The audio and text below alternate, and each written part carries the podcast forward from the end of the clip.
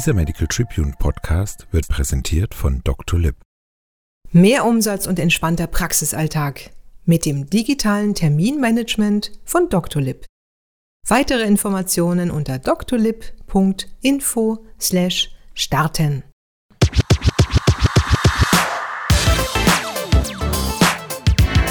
DocTales – Geschichten für die Praxis. In dem Podcast der Medical Tribune dreht sich alles um den Alltag niedergelassener Ärztinnen und Ärzte.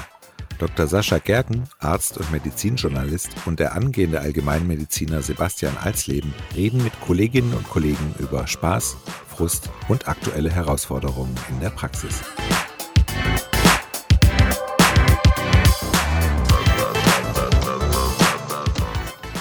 Herzlich willkommen zu unserem True Praxis Podcast. Hallo Sebastian. Hi Sascha. Und wir begrüßen natürlich auch unseren heutigen Gast, Dr. Pascal Werminghaus. Er hat sich von seiner Oberarztstelle verabschiedet und arbeitet seit inzwischen vier Jahren als niedergelassener HNO-Arzt in Düsseldorf. Willkommen, Pascal.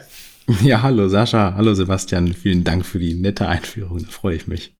Ich will direkt mal mit dem wichtigsten Thema hier reingrätschen und äh, wir haben oder ich habe dich ja entdeckt über Social Media, ähm, jetzt mal ausnahmsweise nicht über Kollegen, mit denen wir zusammenarbeiten aus der Praxis und äh, fand deinen Auftritt da wirklich wahnsinnig gut, fachlich äh, wie auch ähm, patientennah.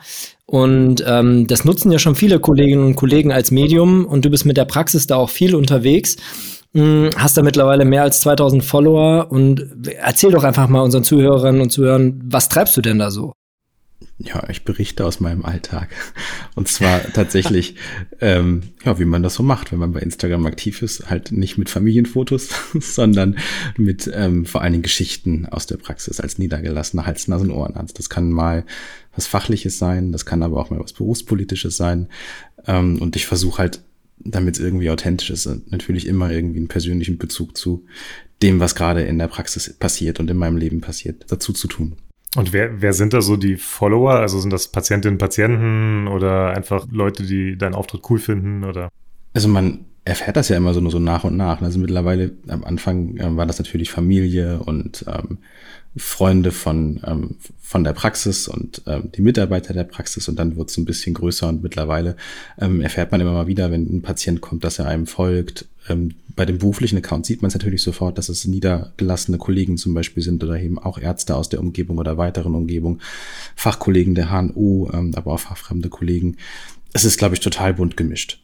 Also das merkt man auch in deinen Beiträgen. Ähm, ich als ärztlicher Kollege kann dabei auch was lernen und trotzdem versteht man das, glaube ich, auf Patientenebene auch. Wie, wie stehst du denn überhaupt so zu dem Thema Social Media? Also ich meine, ich mache da ja auch immer ab und zu mal was. Ähm, und findest du, das ist für ärztliche Kolleginnen und Kollegen schon ein Muss aktuell? Nein, es ist kein Muss. Aber es ist ähm, Marketing für die Praxis in, in dem Bereich, der einem eben die Möglichkeit bietet, sich so auszuleben und so zu präsentieren, wie man einfach seine Praxis nach außen darstellen möchte und sich selbst auch irgendwie darstellen möchte. Das heißt, ich kann hier ähm, einen Mehrwert bieten für den einen oder anderen, der sich das anschaut, ähm, habe aber ja, ich mache mein, mein, mein Handwerk, ne? Also wenn ich etwas was lese, einen Fachartikel lese, dann ähm, muss ich dann ja sowieso in irgendeiner Art und Weise verstehen und aufarbeiten. Und wenn ich das halt für, für Patienten ähm, gewinnbringend auf dieser Plattform mache, dann ähm, haben im Idealfall alle einen Mehrwert davon. Was ist denn so die äh, letzte Geschichte, die du gepostet hast? Ich glaube, es war der letzte Post. Ich habe äh, irgendwann was, ach so genau, über Familienangehörige habe ich vor kurzem einen Post gemacht. Das fand ich ganz interessant. Da kam ein HNO-Arzt und hat seinen Sohn von mir operieren lassen in der Praxis.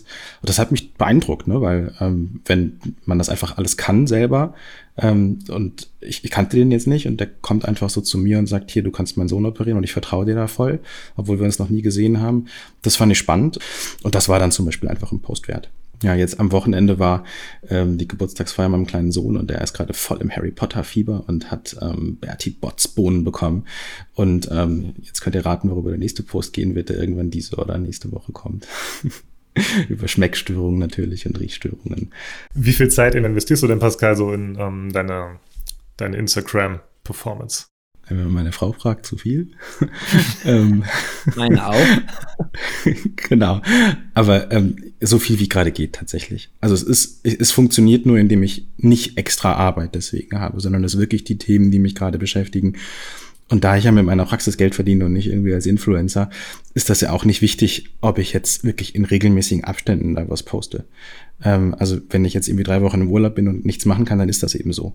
Sondern äh, ich versuche es einmal die Woche, manchmal ist es alle zehn Tage, manchmal sind es zwei, drei Sachen die Woche, aber es ist wirklich bei mir ganz unregelmäßig. Ja, ich finde das faszinierend. Ich muss mich jetzt auch mal outen. Also ich habe mit Social Media irgendwie gar nichts mehr im Hut. So, auf Facebook war ich vor zwei Jahren zum letzten Mal online und ich habe auch erst seit zweieinhalb Jahren WhatsApp, äh, seit meine, der familiäre Druck so groß wurde wegen den ganzen Babyfotos, die die Großeltern haben wollten. Wo warst du vorher äh, unterwegs? Auf, auf äh, anderen Plattformen ich hab, wie Ich habe SMS verschickt. Ich habe SMS verschickt, Sebastian. Cool. Oh Gott, die Handyrechnung. Pascal, kommen wir mal zu deinem eigentlichen Job. Ich muss jetzt noch mal ganz naiv fragen, äh, wie so ein typischer Tag in der HNO-Praxis aussieht. Also was ist so das Patientenklientel, was du hast? Welche Untersuchungen machst du selbst? Erzähl einfach mal. Ja, das Klischee, was wir ja alle haben, ist, dass wir einfach nur die Ohren putzen. Ne? Den ganzen Tag. Als HNO-Arzt. Das ist auch das, was ähm, tatsächlich wahrscheinlich 90 Prozent der Assistenzärzte denken, wenn die irgendwann in der Klinik sind weil ähm, das natürlich ein großer Teil von den Sachen ähm, oder von dem Patientengut ist, was so im Notdienst irgendwie anfällt. Ohren reinigen mit Leuten, die verstopfte Ohren haben und schlecht hören.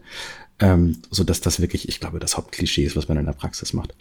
Also sollten, sollten man in Deutschland von dem Warnung von Q-Tips wegkommen und alle sollten sich Ohrstäbchen in die Ohren stecken. Na gut, für mich ist es dann, ne? Im Zweifel. Ja, es gab bestimmt schon mal was dazu. Ähm, nein, ich, also viele sind ja wirklich auch verschämt, ne?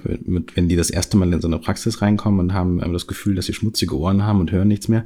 Die leiden ja wirklich. Ne? Also die ähm, haben dann Druck im Ohr, die haben Schmerz und vor allen Dingen hören die einfach schlecht. Und eine Hörminderung ist immer ganz doof. Und ähm, dann wissen sie wahrscheinlich oder wissen einige schon oder haben einen Verdacht, was das sein könnte. Und das ist denen wirklich unangenehm. Also ab und zu habe ich da auch schon mal jemanden erröten sehen, wenn er mich gebeten hat, einmal die Ohren zu reinigen und da reinzuschauen. Kennst du, äh, sagt der Mimi Kaki was? Nein. Das ist, kommt aus Japan. Das sind Ohrlöffelchen, mit denen man äh, ah. das Ohr auskratzt. Also ja, tatsächlich. Ich, deswegen komme ich jetzt nochmal zurück auf die Warnung vor Ohr, Ohrstäbchen ja. hier, in, äh, bei uns. Also das in total Japan cool, dass das du das ansprichst. Ähm, ich, ich, also unter dem Begriff kannte ich das nicht, aber ähm, irgendwann habe ich mal einen Beitrag für einen Kongress gemacht über einen Patienten, der hatte im Rahmen von einem Ohrabdruck ähm, eine Perforation vom Trommelfell und dann wirklich Pech gehabt, dass der Stabis, also das letzte Gehörknöchelchen, ist ihm ins Innenohr ähm, disloziert. Und dabei tritt halt die Flüssigkeit aus dem Ohr aus und der ist ertaubt komplett. Den Patienten haben wir damals mit einem Cochlea-Implantat versorgt und der konnte wieder hören und das war halt ein Kongressbeitrag wert. Ähm, aber bei der Recherche über diese, ähm, ja, über diese Stabisluxation habe ich ganz, ganz viele Publikationen aus Japan gefunden, tatsächlich. Ja, jetzt weißt und, du warum. Ja, genau. Ich habe dann geguckt, warum und wohl, das war Wahnsinn. Wenn man dann bei Amazon irgendwie dann solche Ohrenstäbchen eingibt, findet man welche mit kleinen Manga-Puscheln drauf und so. Das äh, war ganz interessant. Ich muss auch ganz ehrlich sagen, also wenn ich mit dem ähm, Ohrstäbchen mein Ohr sauber mache, also ich kratze da auch mal so ein bisschen am Trommelfell. Das, äh, ich hoffe nicht. Nein. Also ich wollte auch gerade sagen, das nein, ist doch, so, so das ist höchst suspekt, Sascha. Das ist am Trommelfell selber. Ja, also, also vielleicht habe ich einen japanischen Touch.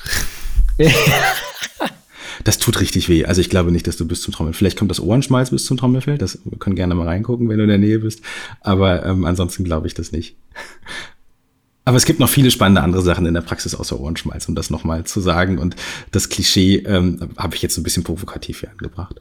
Das interessiert mich auch so. Wo siehst du denn die, die Rolle des Hausarztes so in, bei HNO-ärztlichen Erkrankungen? Weil viele Patienten laufen ja dann doch oder schlagen bei uns ja dann erstmal irgendwie auf und äh, haben dann Fragen, haben Schmerzen, haben Hörstörungen, Riechstörungen, sowas in der Richtung. Ähm, wie siehst du da die, die Rolle des Hausarztes? Also ja, total wichtig. Ich sage immer bei meinen Patienten, dass der Hausarzt immer der Boss ist, also derjenige, der das ähm, verteilt und vermittelt und die erste Anlaufstation ist. Ja, aber ähm, ich, ich finde andersrum, und das weiß nicht, wie du das siehst, ähm, viele Patienten, die noch keinen Hausarzt haben, haben aber einen HNO-Arzt. Eben weil sie zum Beispiel regelmäßig zur Ohrreinigung kommen oder weil sie wiederkehrende Infekte haben, sind aber noch so jung, dass sie nicht irgendwelche gesundheitlichen Leiden haben. Und ich finde, das ist so ein Wert, den HNO-Arzt durchaus haben kann. Ähm, wir sehen Patienten, die schnarchen, die zum ersten Mal kommen. Wir haben die Patienten, die wirklich arg gestresst sind und mit einem Hörsturz zum allerersten Mal zu einem Arzt gehen und man merkt da bei dem einen oder anderen, dass da was auf dem gesundheitlich gar nicht so guten Weg ist, ähm, wo wir dann halt auch sagen können, hier, du bist jetzt wirklich dran, dir mal einen Hausarzt zu suchen. Ich merke es eher umgekehrt, dass eher so die Hemmschwelle, wie du es am Anfang eigentlich berichtet hast, dass die Hemmschwelle zum, zum HNO-Arzt zu gehen eher größer ist und die Patientinnen und Patienten doch immer wieder erstmal in die Praxis kommen, wo ich dann irgendwie dann doch an meine diagnostischen Grenzen komme. Das geht bei manchen Erkrankungen nicht. Und deswegen frag, also jetzt, wo wir schon hier so miteinander sprechen, wie siehst du das denn? Was können wir denn machen oder was, was sollte sich denn ein Hausarzt zutrauen oder was sollte ich mir jetzt zutrauen? Beispielsweise gewisse Sachen kann man ja, also Morbus Menier, ein Hörsturz, Lagerungsschwindel, das sind ja alles Sachen, die, die kann man irgendwie herausfinden und kann man ja auch theoretisch anbehandeln. Oder sagst du, nee, das ist doch was, das sollten wir uns äh, eher mal äh, anschauen bei mir in der Praxis? Ja, also ich bezeichne mich ja immer so ein bisschen als Höhlenforscher, ne? Und ich glaube, alles, ähm, das, also ich kann zum Beispiel nicht gut Laborbefunde interpretieren, weil das einfach keinster Weise Teil meiner Arbeit. Irgendwie ist Allergielabor, ja, solche Sachen schon, aber vielmehr tatsächlich nicht. Deswegen würde ich mir nicht herausnehmen, regelmäßig ein großes Blutbild oder ähnliches abzunehmen. Und ich glaube, so, da ist wirklich unsere Expertise, dass wir wirklich gut da drin sind, visuell Sachen zu diagnostizieren. Wir können super gut in die Nase gucken, wir können super gut in die Ohren gucken und eben auch auf den Kehlkopf gucken. Und ähm, das ist, das ist unser Hoheitsgebiet. Also ähm, ich glaube, wenn Medizinstudenten habe ich es immer früher gesagt, Schwellung am Hals länger als sechs Wochen, ähm, Dysphonie länger als sechs Wochen, ähm, Beschwerden in der Nase länger als sechs Wochen. Das muss einmal zum HNO-Arzt gesehen werden, weil wir wirklich ganz viele Befindlichkeitsstörungen haben, aber eben auch so ein paar Erkrankungen, die wirklich gefährlich sind, die man aber gut behandeln kann, wenn man sie früh erkennt.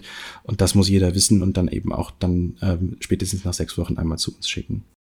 Aber kann man zum Beispiel in der Hausarztpraxis beim Lagerungsmanöver, beim Lagerungsschwindel, kann man da mehr Schaden anrichten, wenn man es falsch empfiehlt? Oder? Das gibt ja ganz gute Anleitungen. Und ich glaube, selbst, also wir haben natürlich viel Erfahrung damit, ähm, aber ähm, also BPLS ist da fehlt mir tatsächlich so ein bisschen die Expertise, wie häufig ihr das auch einfach seht. Ne? Also für mich ist es wirklich absoluter Alltag und, und tägliches Brot.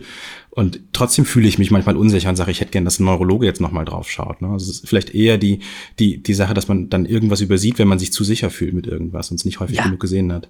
Ja, Ganz genau. Also das, das ist eben auch, ich habe natürlich immer einen hochgradigen Verdacht, dass es irgendwie ein BPLS ist, ne, das, wo ich dann sage, das passt alles zusammen, aber ich habe dann immer im Hinterkopf, okay, was für Differentialdiagnosen kommen denn noch in Frage, wenn es nicht wirklich so äh, ganz hundertprozentig eindeutig ist.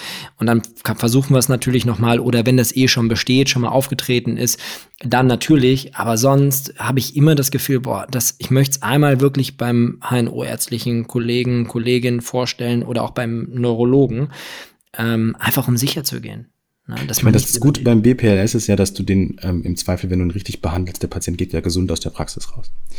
Von daher finde ich, dass man da als Hausarzt durchaus einfach mal auch versuchen kann und sagen kann, wenn es jetzt ähm, gesund ist, dann ist alles gut.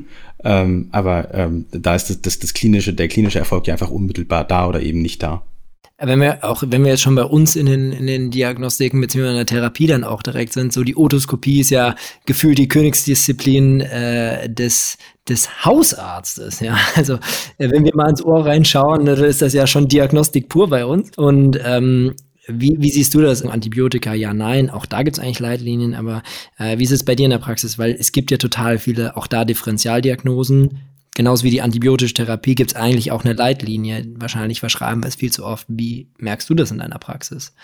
Oder von den hausärztlichen Kollegen? Also ich habe das Gefühl, dass wir in Düsseldorf, wo ich praktiziere, ganz, ganz viele gute Hausärzte haben, die ähm, ihre eigene Grenze kennen und dann auch einfach weiterschicken. Also man selber muss, das ist wahrscheinlich die wichtigste Eigenschaft überhaupt als Arzt, seine eigene Grenze zu kennen. Ähm, zu wissen, wo fühle ich mich wohl, wo fühle ich mich nicht wohl, was kann ich selber verantworten. Und natürlich sind wir als Fachärzte irgendwo auch so ein bisschen snob. Ne? Also ich habe eine Expertise und die ist halt genau zwischen der Schädelbasis und der oberen Thoraxapparatur. Dafür kenne ich mich da aber auch einfach wirklich gut aus. Und wenn ähm, ich mit dem Otoskop meine Kinder untersuche, dann ähm, mache ich das einmal, aber weiß nicht, wenn ich das mit dem zweiten Mal bestelle ich mir in die Praxis und gucke mir das mit dem Mikroskop an, weil es einfach ein völlig fundamental anderes Bild auf das ist, auf das Ohr ist. Und das allererste, was ich in meiner Facharztausbildung gelernt habe, war oder gehört habe, war wirklich so ein Satz von einem Altassistenten, der hatte, seinem Chefarzt hatte ihm gesagt, Herr so und so, ähm, Ohren, das dauert. Ne? Sie werden die ersten drei Jahre ähm, wirklich jeden Tag sich zig Ohren angucken und dann werden sie zum ersten Mal so einigermaßen verstanden haben, wie das alles so aufgebaut ist. Ne? Und ähm, je weiter ich in meiner chirurgischen Laufbahn auch gekommen bin, Präparationskurse vom Ohr gemacht habe und ähnliches, desto mehr habe ich dann einfach nachher auch verstanden, was ich da wirklich am Trommelfell sehe, weil man sieht ja wirklich zwar nur, ja, einfach nur wirklich die oberste Oberfläche und muss erahnen, was dahinter alles passiert. Und ähm, ich glaube, das ist dann sicherlich einfach der Unterschied zwischen dem, zwischen einem Hausarzt und einem Facharzt, dass ähm, einfach ja, einfach wir da viel, viel mehr in die Tiefe gehen können, einfach auch aufgrund unserer operativen Expertise. Also die Filterfunktion ist da einfach bei euch. Ich höre auf jeden Fall, du machst viel mehr als äh, Ohren sauber. ja. ja, sonst wäre es wahrscheinlich nicht, nicht dauerhaft erfüllend. Vielleicht kommen wir mal zu unserer Rubrik Quick and Nerdy.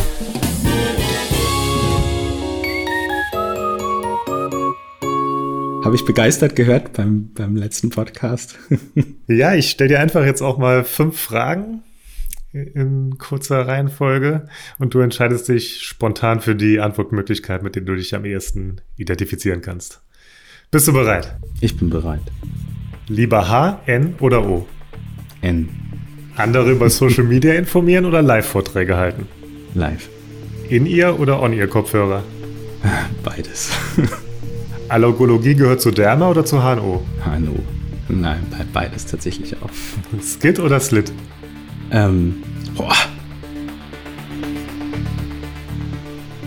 Kommt drauf an.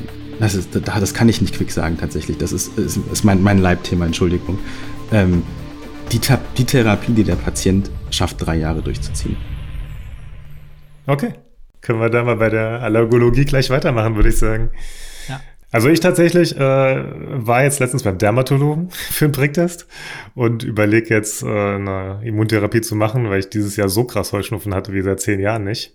Und äh, ich bin tatsächlich so bequem, dass ich lieber die Sublinguale machen würde, weil ich keine Lust habe, äh, eine halbe Stunde zur Rush Hour in die Nachbarstadt zum Handen zum Dermatologen also, zu fahren. Also nochmal vielleicht darauf hinzugehen, Dermatologie HNO. Ne? Also ich glaube, das ist das Tolle an der, an der Allergologie, dass es einfach ein, in Deutschland ein Schnittfach ist ähm, wo wir wirklich einen ähm, unterschiedlichen Blickwinkel auf die gleichen Erkrankungen haben. Also ähm, ich bin froh, dass ich nicht eine Urtikaria behandeln muss, weil ich da einfach keine Expertise habe. Und andersrum kann sicherlich ein ähm, Allergologe, äh, allergologisch tätiger Dermatologe auch eine, eine AIT indizieren bei einem Heuschnupfen. Aber im Zweifel kann ich die wirklich sehen, wenn ich in die Nase reingucke und kann Unterschiede erkennen, wie, wie die Allergie ist. Das, also wir haben einfach einen anderen Zugangsweg und der, der Lungenarzt dann ja noch mal einen anderen oder der Intendist darauf. Also das hat ähm, ist schon schön. Was wir glaube ich lernen müssen als Fach ist, dass wir miteinander sprechen. Aber auch im praktizierenden Bereich. Ja. Also finde ich genauso. Sorry, dass ich unterbreche, ja. aber auch das. Ne, also merkt man ganz oft bei Patienten. Unbedingt. Und die Frage Skit und Slit ist ja eine, die uns in der Allergologie schon viele Jahre irgendwie begleitet und wo sich immer mehr, also aktuell immer noch zeigt, dass beides ja seine Berechtigung hat. Und ich habe das gerade so, so scherzhaft gesagt, die Therapie, die derjenige drei Jahre durchhält. Ähm, und das kann ganz unterschiedlich sein, denn natürlich klingt erstmal eine Immuntherapie, die man sich jeden Tag selber nicht unter ärztlicher Aufsicht unter die Zunge legt, ganz sehr, sehr attraktiv. Aber ähm, man muss sich immer über zwei Sachen Gedanken machen. Einmal der Ort der Nebenwirkung ist ähm, unangenehmer, denn wenn man eine Immuntherapie in den Arm bekommt, ist es einfach wie so ein Mückenstich, eine allergische Reaktion in der Haut, eine allergische Reaktion im Mund. Das kennt man vom oralen Allergiesyndrom, das kann durchaus unangenehm sein. Wenn man dann vielleicht noch ein Patient ist, der irgendwie einen Reflux hat und dann eine gestörte Hautbarriere, dann ähm, kann das auch mal sein, dass man ja wie so eine eosinophile Esophagitis, also Beschwerden noch ein bisschen tiefer bekommt. Und das ähm, kann schon eine harte Zeit am Anfang sein. Das geht dann in der Regel irgendwann weg, aber wir wissen, dass viele Patienten bei der Slit durchaus am Anfang in der ersten Zeit irgendwie abbrechen und das dann nicht durchhalten. Und ähm, die kommt ja, die Adherenz bei der Immuntherapie ist bei beiden Formen ein Riesenthema in der Allergologie. Und ähm, wir haben Abbruchquoten von bis zu 80 Prozent und tatsächlich ist da auch die Slit etwas schlechter noch als die, als die Skit. Bleiben wir mal bei, bei der Nase. Im Moment sind ja Richtungen durch Corona sehr gängig. Äh, wie oft siehst du das denn in deiner Praxis und ähm, was kann man da auch gerade, wenn es jetzt sich so jemand beim Hausarzt oder Hausärztin vorstellt, äh, empfehlen, außer Großtraining? Ja, das Wichtigste hast du gerade gesagt. Ne? Jetzt das Außer tut mir so ein bisschen weh. ähm, also vielleicht darf ich so kurz sagen, also Riechstörungen waren immer schon Teil unserer Arbeit, weil ähm, wir einfach ja die Nasennebenhöhlen behandeln. Und das für bei einer chronischen Nasennebenhöhlenentzündung das führende Symptom ist eigentlich. Und auch das ist, was die Patienten in der Lebensqualität also am meisten einschränkt, der Riechverlust und der Schmeckverlust. Ähm, und dann gab es immer schon auch eben nicht sinusidale ähm, Riechstörungen, zum Beispiel eben dann ähm, postviral.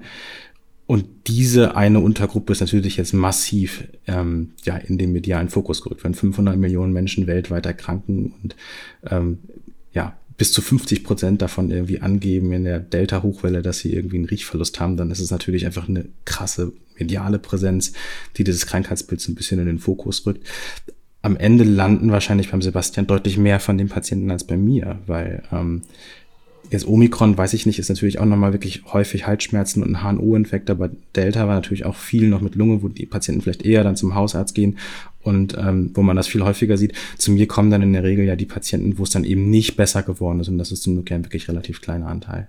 Aber was macht man? Also ich sitze dann mit dem Patienten da und so richtig was anbieten, außer so Riechschulungen, Geruchsschulungen, pff, bin ich tatsächlich überfragt. Ja, aber ich glaube, man, man darf bei der Riechschulung, das, das tut man so schnell ab, aber das ist halt ein effektives Tool. Und das war es schon immer. Wir wissen, wenn wir ein Riechtraining machen, so blöd das irgendwie klingt, das bringt was. Und da gibt's auch gute Studiendaten und eine robuste Evidenz für, dass das gut funktioniert ähm, es gibt halt für viele andere Sachen keine gute Evidenz. Und was ähm, natürlich einfach immer nahe liegt, ist, dass man auch irgendwie Cortison gibt. Ähm, und da sind wir uns auch nicht so ganz sicher, ob es jetzt irgendwie gut funktioniert oder nicht. Man muss da natürlich immer abwägen, was sind einfach Wirkungen und Nebenwirkungen. Und ähm, systemisch Cortison ist vielleicht nicht gerechtfertigt. Ein topisches Steroid hat natürlich relativ wenig Nebenwirkungen, das kann man sicherlich mal ausprobieren. Aber das, was die höchste Evidenz bei einer Riechminderung hat, bei einer postviralen Genese, ist einfach das Riechtraining. Hast du so ungefähre Daten, wie da der Erfolg ist? Also es muss ja, ich will dich jetzt gar nicht auf eine Studie fixieren, aber einfach so, was würdest du so schätzen, auch aus, der, aus dem Praxisalltag? Es gibt Studien, wo bis zu 40 Prozent der Patienten besser werden durch ein Riechtraining, was ja schon mal ganz gute Daten sind. Ne? Hätte ich so nicht eingeschätzt, also so aus meinem Praxisalltag. Ist aber natürlich auch immer noch mal, ich glaube, bei dir ist es einfach fokussierter und bei mir in der Praxis läuft es halt nebenher. Ja, der Geruch ist auch immer noch nicht wirklich besser geworden und das ist das war's dann. Und ich glaube, äh, das schaut man sich gar nicht so dezidiert an wie bei dir in der Praxis. Einfach auch die Zeit fehlt. Ich glaube, der Blickwinkel ist immer auch so ein bisschen anders. Ne? Ich finde, die große Angst, die wir in der Praxis immer haben, ist ja irgendwie den einen Tumor, den man im Jahr ähm, sieht, irgendwie im HNO-Bereich zu übersehen, weil das in der Klinik einfach so krass tägliches Brot ist. Man sieht die einfach jeden Tag. Und ich glaube, so ähnlich ist es bei solchen Sachen einfach auch. Ne? Ich sehe die schweren Fälle dann und davon werden glücklicherweise trotzdem auch die meisten besser wieder. Ich, ich nehme irgendwie so ein bisschen mit, äh, ich müsste als Hausarzt alles überweisen zu dir, was immer mit HNO zu tun hat. Nee, das würden wir ja nicht schaffen. Weil das viel mehr in die Tiefe geht. Ich, ich weiß nicht, wie das, also ich, ich glaube schon, dass das vielleicht so ein kleiner Bereich ist, so wie, weiß nicht, Urologie wahrscheinlich auch, ne? Das hat, das ist so, ähm, schon so ein bisschen fremder von dem, was man halt sonst in der Inneren irgendwie macht. Wenn ihr eine Ausbildung zum Allgemeinmedizin macht, dann sieht man ja ganz, ganz viel alles hier so zwischen, aber vielleicht da oben und da unten dann nicht so richtig. Ne? Das ähm, kann schon sein, dass man da so vielleicht ein bisschen Lücken hat. Ähm, aber wie gesagt, ich, wir sind halt auch Fachidioten. Ne? Also das. Ähm, ja, aber das ist doch großartig. Also das ist doch großartig, dass es, also dass dich sowas begeistern kann. Weil das wäre so absolut nichts für mich. Ich finde es so cool, wenn das Leute können. Aber boah, ja, meinen größten Respekt. Und ähm, deswegen da einfach nochmal die Frage an, an dich. Hm, was ist denn so wirklich das, das Charmante an der Niederlassung für dich? Beziehungsweise am HNO sein? Was ich wirklich einfach toll finde, ist, ähm, und ich glaube, das würde ich auch jedem empfehlen oder jedem als Rat geben, wenn man, wenn man sich für dieses Fach entscheidet. Man muss Lust und Neugier haben, sich mit Menschen einfach ähm, auseinandersetzen und zu unterhalten. Und das Tolle an der HNO ist, dass man halt eben wirklich Menschen von ganz, ganz klein, also teilweise nach der ersten Lebenswoche sieht, bis hin wirklich zum Kreis. Ähm, also eben dann die über 90-Jährigen, die nicht so gut hören und noch regelmäßig kommen und mit dem man ja einfach zusammen alt wird, ähm, aber halt eben auch wirklich den, den, den Säugling, der seinen ersten Hörtest hat oder der eine schwere Erkrankung hat, die sofort behandelt werden muss, zum Beispiel eine Koanalarthresie oder ähnliches. Aber auch ganz viele Patienten im gleichen Alter, die mit einem zusammen irgendwie älter werden in so einer Praxis. Ähm, das macht es halt abwechslungsreich, weil man halt nicht nur ein ähm, bestimmtes Patientenklientel hat. Ja, du hast ähm, gerade ja Altersschwerhörigkeit angesprochen, so ein bisschen. Das ist ja auch in der Allgemeinmedizin ein großes Thema.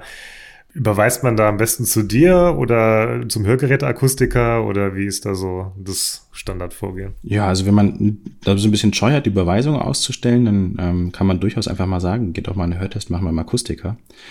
Ähm, wir HNO-Ärzte wollen es natürlich nicht aus der Hand nehmen lassen, dass man für ein Hörgerät auch noch wirklich einen, einen Hörtest vom HNO-Arzt irgendwie braucht und eine Verordnung braucht davon.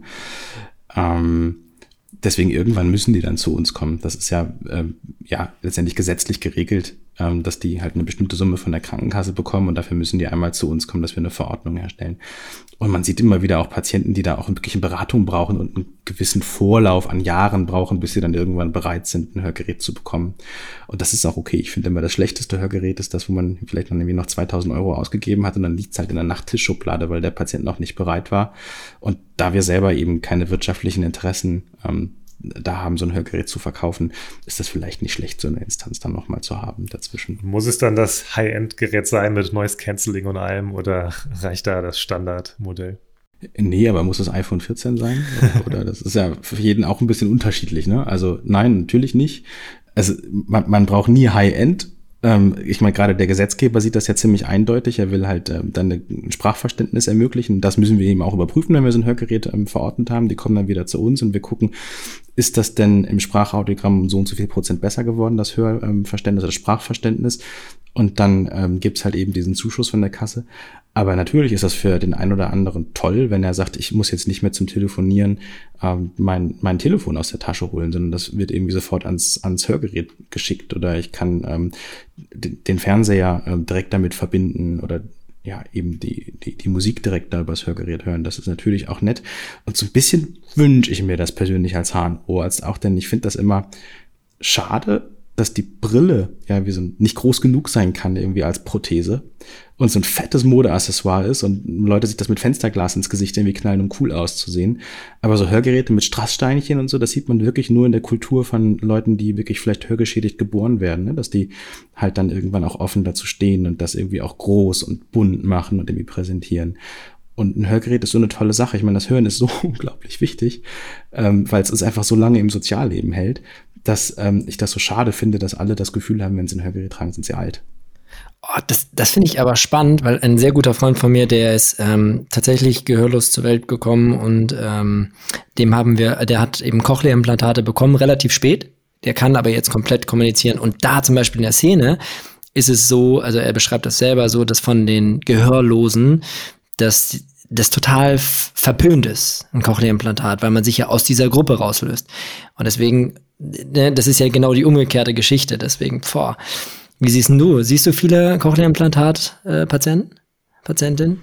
Ja, klar. Also das ähm, gibt ja letztendlich zwei große Gruppen an Cochlea-implantierten Patienten. Einmal natürlich die Kinder, die durch das Neugeborenen-Hörscreening aufgefallen sind und dann da implantiert werden und dann auf der anderen Seite eben die Leute, die schon mal gehört haben und dann irgendwann ähm, ihr Hör Gehör verlieren. Und da sieht man ähm, natürlich einen Unterschied, ob jemand in einer Kultur aufgewachsen ist, wo zum Beispiel die Gebärdensprache Alltag ist, ne? Dann ähm, den, den fehlt ja nichts. Also wenn jemand wirklich ähm, ähm, ertaubt zur Welt gekommen ist und hat das so gelernt, sein ganzes Leben so, so gelebt und bekommt dann jetzt ein Kind, was vielleicht selber taub ist, ähm, da ist natürlich der, der, ja, der Druck, da ähm, was zu dann zu ändern, anders als wenn man, wenn ich jetzt zum Beispiel ein, ein taubes Kind bekommen würde. Ja, Pascal, ich weiß nicht mehr, ob man es gemerkt hat, aber ich glaube, ich könnte stundenlang äh, dich weiter befragen und ich äh, werde bestimmt noch mal auf dich zukommen und die weiteren Fragen stellen. Aber wir sind hier natürlich zeitlich begrenzt, deswegen äh, glaube ich, müssen wir so langsam mal aufhören, Sascha, oder? Ja, ich hätte jetzt fast sogar gesagt, Pascal hat die Ohren steif, aber ich glaube, das kann das immer der Nase nach. Das kannst du jetzt auch nicht mehr hören. Ja, es kann ja nicht sein, dass wir hier eine HNO-Folge beenden, ohne einfach blöde Wortspiele. Also es muss, musste, musste jetzt schon mit rein. Also Pascal, vielen, vielen Dank, dass du da warst. Äh, hat uns wirklich sehr gefreut. Ja, vielen Dank für die Einladung und ähm, ihr wart ja wirklich ähm, ja, grandiose Gastgeber. Ich habe mich sehr wohl gefühlt. Vielen Dank. Sehr wertschätzend, das Gespräch. Das ist schön. Vielen Dank nochmal an dich. Also ich habe viel mitgenommen, auch als Hausarzt. Ähm, danke, danke. Ja, nächste Folge haben wir einen Orthopäden zu Gast. Und Sebastian, ich glaube, es gibt äh, kaum eine klischeebehaftetere Fachrichtung als die Orthopädie, oder? Definitiv. Also mir fallen spontan mehrere Erkrankungsbilder aus der Praxis ein, äh, die sowas von behaftet sind. Ähm, ich denke, das wird eine ganz spannende Folge.